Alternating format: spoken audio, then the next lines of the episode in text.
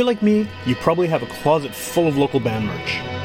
And whether you know it or not, a lot of that band merch was probably made by Devine Shirt Company right here in Winnipeg. Devine Shirt Company has made all of the Great Witchpolice merch from our hoodies to our toques to our t-shirts.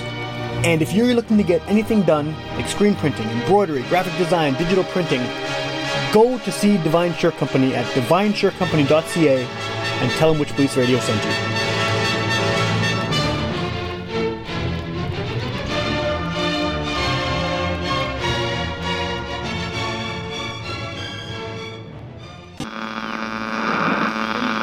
Just want to give a huge shout out to everyone who supports the show over at patreon.com slash witchpolice, including our latest patron, Kelly. For as little as a couple bucks a month, you can support the show and get access to all kinds of bonus content, early looks at interviews, and much, much more. Again, that's patreon.com slash witchpolice if you want to support the show. Thanks for listening.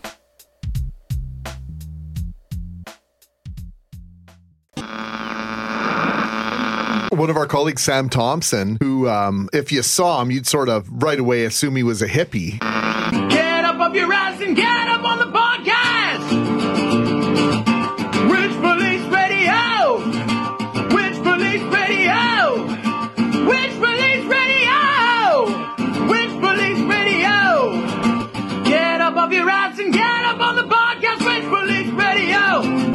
Welcome to Witchpolice Radio. I'm here with a guest who is uh, new to me. I, would heard the name before. Um, definitely, uh, one of the things I like to do, I think, as a lot of people who listen to the show know, is I like to kind of dig through Bandcamp and search for literally anything I can find that has Winnipeg or Manitoba as a tag. And then I have this kind of big, massive list of stuff to go through, and I start following everyone I can find. And, and so the guest on this episode is one of the people that I, I first discovered sort of doing that uh, Bandcamp digging.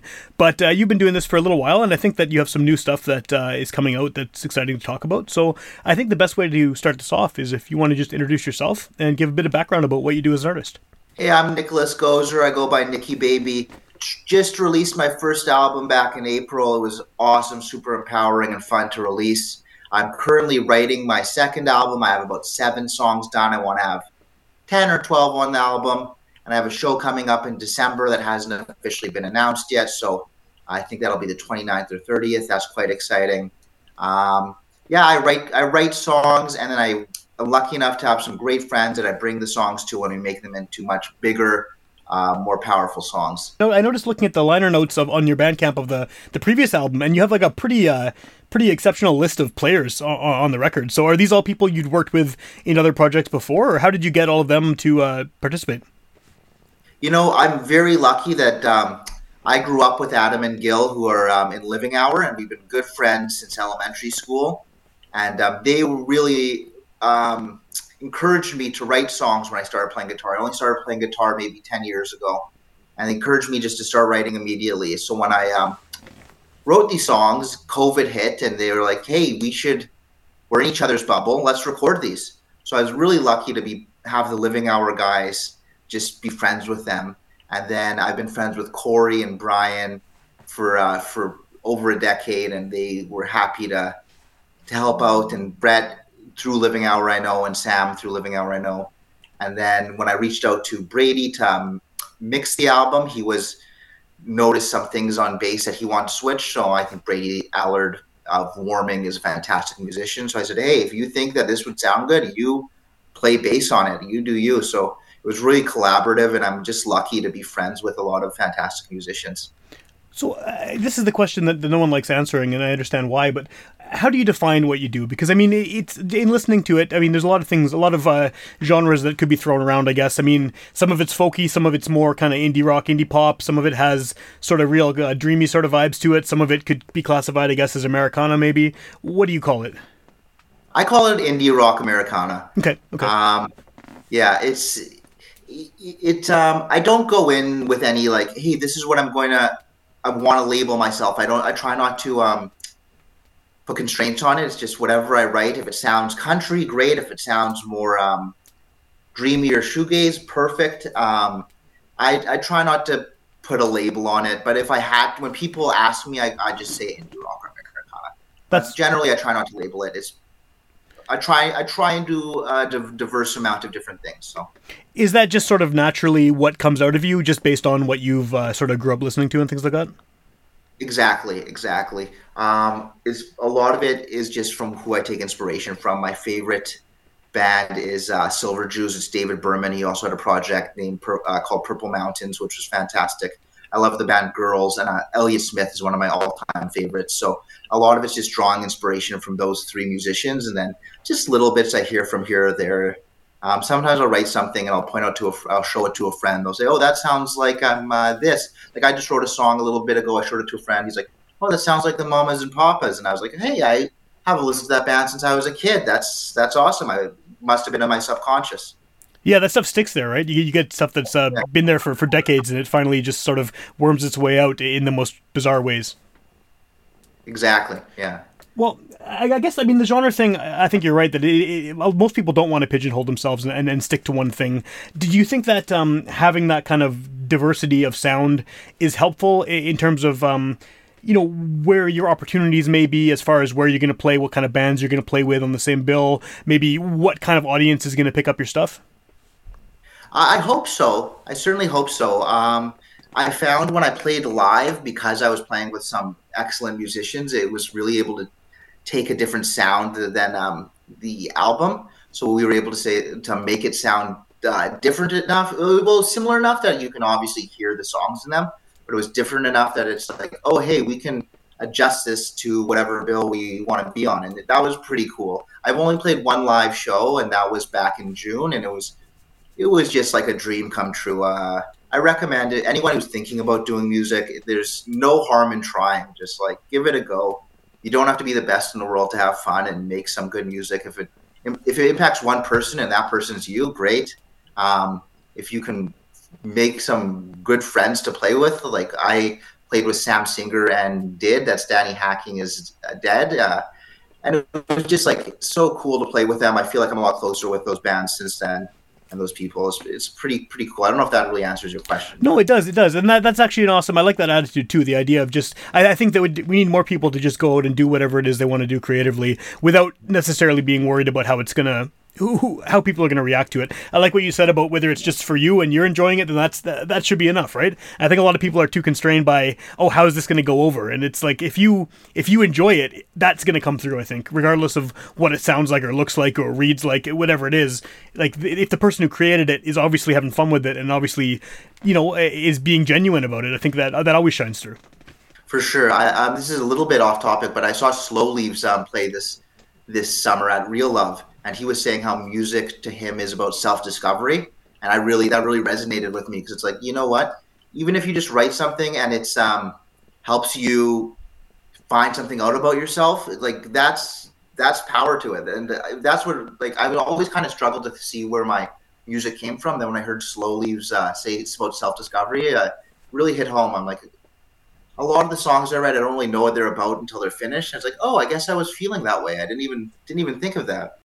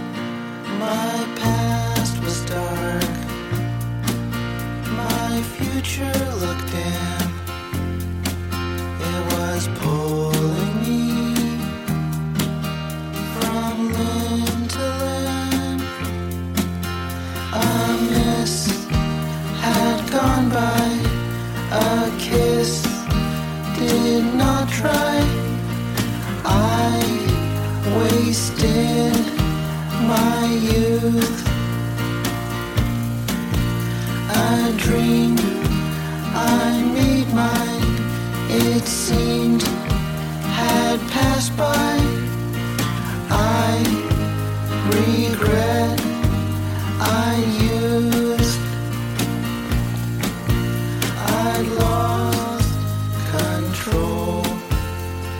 Dug myself a hole that was just a fear.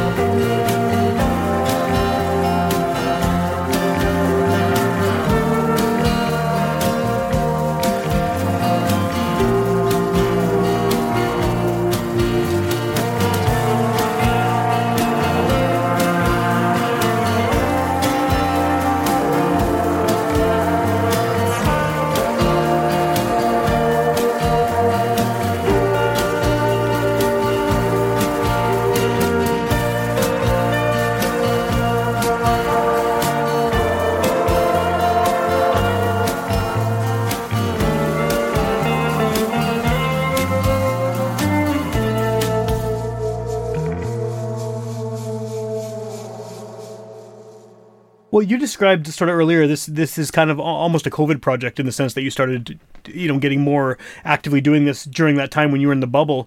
How long had you been writing songs before the pandemic hit?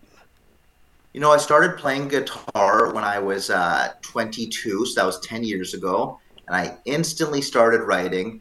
But a lot of them weren't stuff that I kept around. It was just stuff that I took kind of to learn to write. But Yeah. I think my first song that I wrote, I wrote when I was that was on this album. I wrote when I was 23. So there was one song that was nine years old. There was also a song that wasn't even finished till we started recording, and it's like, okay, we need a tenth song.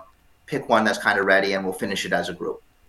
How so this this whole album was nine to nine to nine years ago to like seven years ago of writing, how does that or to two years ago. how does that compare listening to those songs i mean obviously you've changed them over the years i'm sure and, and having the instrumentalists you had on the record that's going to change it as well but listening to something you wrote nine years ago versus something that is a lot more recent is it obvious to you i mean do, do, when you're listening back to these songs does it sort of have this like vibe of oh this is something i wrote when i was much younger or, or do you feel like it's still sort of similar enough that, that, that it fits Um, I think it fit really well with this album because it was a very biographical album. It uh, really was the subject matter lyrically was about like my twenties and my uh, I had some mental health struggles in my twenties and some addiction struggles. So it was about my addiction struggles, and then I had I've been sober for a long time. So by the end of the album, it was about being sober. So it started with addiction struggles, and then it kind of went with overcoming them, and how life can be good sober. So it, was, it, it really worked out kind of naturally well because it told a story, accidentally told a story of a seven year um, time period in my life where I was overcoming some challenges. So it wasn't intentional, but it re- I think it, because of that, lyrically, it really goes together well. Cool. And because I played with such talented musicians, they were able to make it sound uh, cohesive instrumentally. Does does dealing with that kind of subject matter i mean you know very autobiographical and and covering some tough tough times that you had is it sort of cathartic to get that out to get to get that out on record and, and to, to have it sort of and especially playing it live i imagine too that's got to give you some kind of a a boost i guess like you know um to your soul or something just to to to, to, to say that stuff out loud on stage is that is that a thing with you yeah, I couldn't put it better myself. It's cathartic. It's like a boost to the soul. That's exactly how I couldn't think of the words, but that's what it is. It's like um, getting it out there, not bottling up. It's the opposite of that. It's shouting it out to the world that, hey, this is this is me. This is who I am. This is this is what I've been through, and uh, and I'm better for it today. It definitely ca- cathartic, and it was super empowering to actually do it. it. Like to write the songs was one thing. I until I started recording it, I never envisioned it becoming an actual album and then performing it. So it was really just a cathartic, empowering, just dream come true. Well and now you have Looking forward to more shows. Well, and that's kind of what I wanted to go to next. I mean, you mentioned you have you have new music in the works. You got more shows coming up. At what point did this go from being sort of a you know a project you were working on over the pandemic to now this thing where you're actively pursuing it and you, there's more on the way? Um, just honestly, when COVID hit, you know, me, myself, Gil Carroll, and Adam Solway of Living Hour, we, we used to jam my songs just for fun. And then COVID hit, and we there was not a whole lot to do. We are in each other's bubbles, so they had a place to record. So they were nice enough to suggest that we record them. I was thrilled that they were that they would do that with me.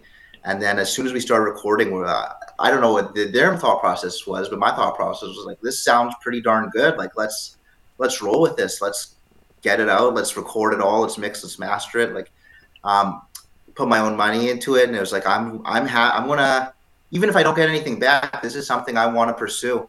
Because um, even if I don't get anything back monetarily, is what I meant. Because like eh, there's so much that I gain from it. Yeah. Um, yeah, like you said, for the soul. So it just COVID really put into front gear. And then once I started recording those songs, I was just like, hey, I've been working on these songs for the last, like I said, nine years. I got to start writing some new stuff.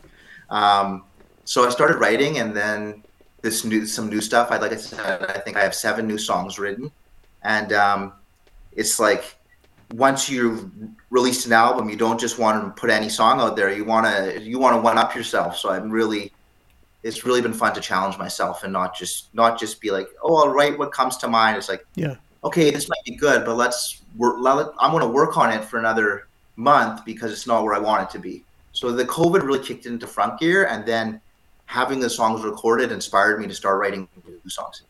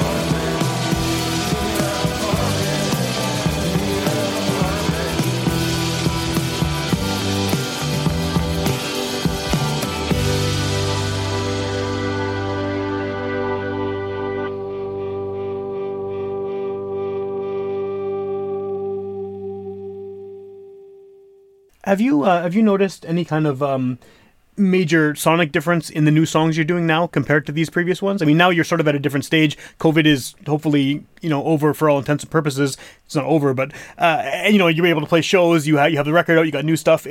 Has the has the sound changed? Um, I definitely think it's less. There's a few melancholy songs, like the last album is pretty melancholic, but um, there it's definitely a lot more upbeat. This album, I think, um, at least a handful of the songs are a lot more um, kind of happy, and I feel like some of them have a bit of two. At least two of them have kind of a country vibe to them, which I really like. I think that just comes from listening to a lot of Silver Jews, and I love Wilco's. I think, I'm not sure if it was their first album, but their album AM, Yeah. is very country, and I just absolutely been blasting that a lot. So I'm just like inspired by it, trying to write more country songs, and maybe might only end, uh, end up being one or two, but on the album. But um, I think the lyrics are more mature. Um, I think I think that it is. I think that it's going in a good direction. I'm really happy with it. That's with, cool. what I've been writing so far. That's that's good to hear. Yeah. I'm excited, to, I'm excited to bring it to the guys I record with who are so talented and see how they can expand on it and make it sound so much better than I could ever do by myself. Well, here's maybe a question related to that then, because you have this access to this kind of embarrassment of riches with with players that you're working with.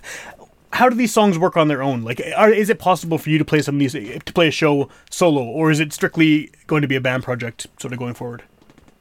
Uh, I'd like it to be a band project. I could play a song solo. I just don't think it does it justice. I generally write the rhythm guitar and the melody and the vocals. And then, like I, you said, I have this embarrassment of riches to take your words again.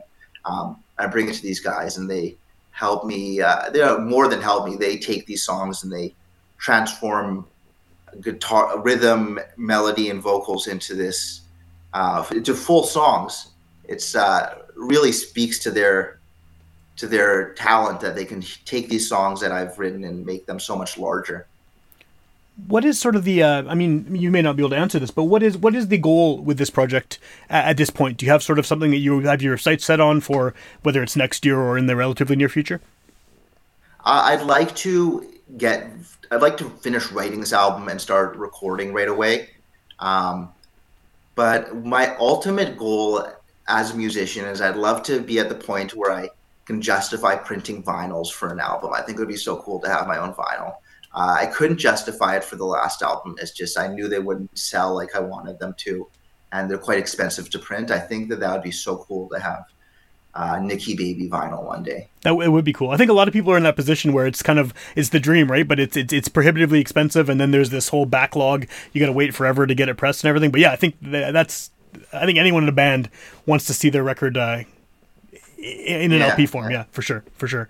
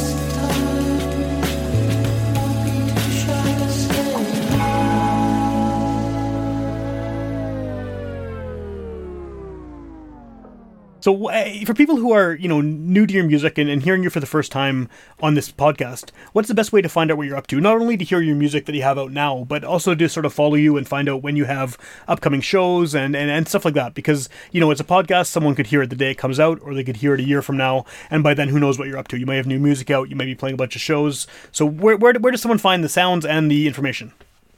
Awesome. Thank you for asking. Um, follow me on Instagram. That's Nickybaby Forever uh, with a four. Um, yeah, so Nickybaby, the number four ever. Uh, that's where I post everything. I post about who I play with. I post about upcoming um, shows. I post about songs that I'm writing. I used to post um, acoustic videos, but I, I just I don't want to post what uh, I'm working on yet. So I want to wait till they're recorded at least. But I'm hoping to do a demo in December Cool. as well, a two song demo, and then I'll probably post that on there. But yeah, follow my Instagram. I'll keep giving updates about shows I'm playing, music I'm recording, and who I'm playing with. And then as far as hearing the actual stuff, I mean, I listen to it on Bandcamp, but I'm assuming it's on all the various uh, ways people yeah, consume music. Spotify, Apple, yeah, Spotify, Apple Music, YouTube, Bandcamp. I have CDs. Um, I'm willing to deliver, and uh, I charge I think 12, 12 bucks for them. But honestly, pay what you can. I'm not. I, if someone wants to listen to my music, I'm happy for them to listen to it. Well, I'm, I'm glad I'm glad you make. I mean, as someone who is, uh, I, I'm stubbornly uh, refusing to uh, do the streaming thing. Like all my music I listen to is physical, so I'm gonna bug you after the show to uh, f- arrange to get a copy of the CD because I'm always glad to That'd see people awesome. releasing physical stuff. It's great. It's great. Um, That'd be awesome. I collect vinyls and cassettes myself. Me too, yeah, all of it, yeah. I had a massive CD collection of local um, CDs. I had them all in like a CD binder. yeah. But some a few years ago, somebody broke into my car and with the few things they took, they took my CD collection. So now I'm just sticking to vinyls and cassettes. I'll buy the odd CD, but Yeah, uh, that- that, that was disappointing. I was I had quite an epic collection of local. Yeah, but that, that's that's brutal. I can't imagine. I, I keep all mine in the house and I never leave the house with it. But yeah, you never know. Uh, you never know what can happen. Hopefully, it all stays stays safe. Um, yeah, awesome. So I mean, you, I know you said you have a show coming up in December. That's not you haven't been announced yet. So people should just check out your Instagram, I guess, to to find out um, what's happening there. Please do. Awesome.